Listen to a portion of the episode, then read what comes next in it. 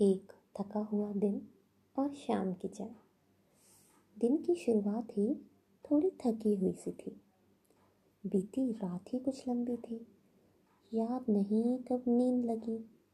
शायद आखिरी गिनती महीने के हिसाब की थी। आँखें मलती अंगड़ाई लेती, कुछ बुदबुदाती मैं उठी। फिर हटाए पर्दे और रोशनी सूरज की दिखी।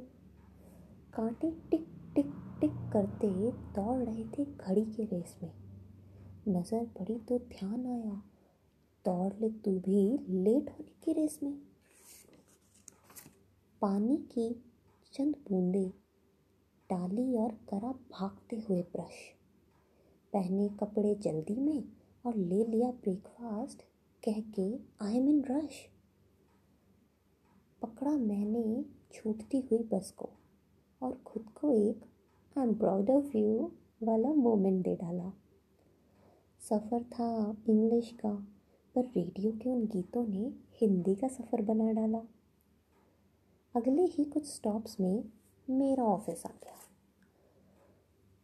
पहुँची ऑफ़िस दौड़ते भागते और पहला दस्तक वॉशरूम के गेट पर दे डाला। थके चेहरे को सजाना था। थकान न दिखे तो लिपस्टिक और काजल से उसे छुपाना था। चेहरे की खूबसूरती में चार चाँद मेरी स्माइल ने लगा दिए। फिर क्या? जो मिला उसे स्माइल से। गुड मॉर्निंग कहा और लग गए काम पे। काम की कतार ही कुछ लंबी थी।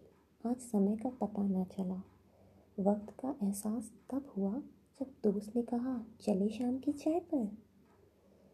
थकी, मैं थकी आँखें चूर चूर हो रहा था बदन मेरा। डिस्कस करते करते ऑफ़िस की फ्रस्ट्रेशन, स्ट्रेस स्ट्रेस डाउन हो रहा था मन मेरा। शाम की चाय ने सोने पे सुहागा कर दिया। फिर क्या?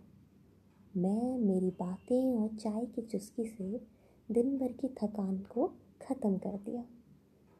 चाय को चाय के जादू को अंडर एस्टिमेट मत करना। चाय के जादू को अंडर एस्टिमेट मत करना। चेहरे पर स्माइल से लेके ऑफ़िस के गॉसिप तक हर राज जानती है चाय।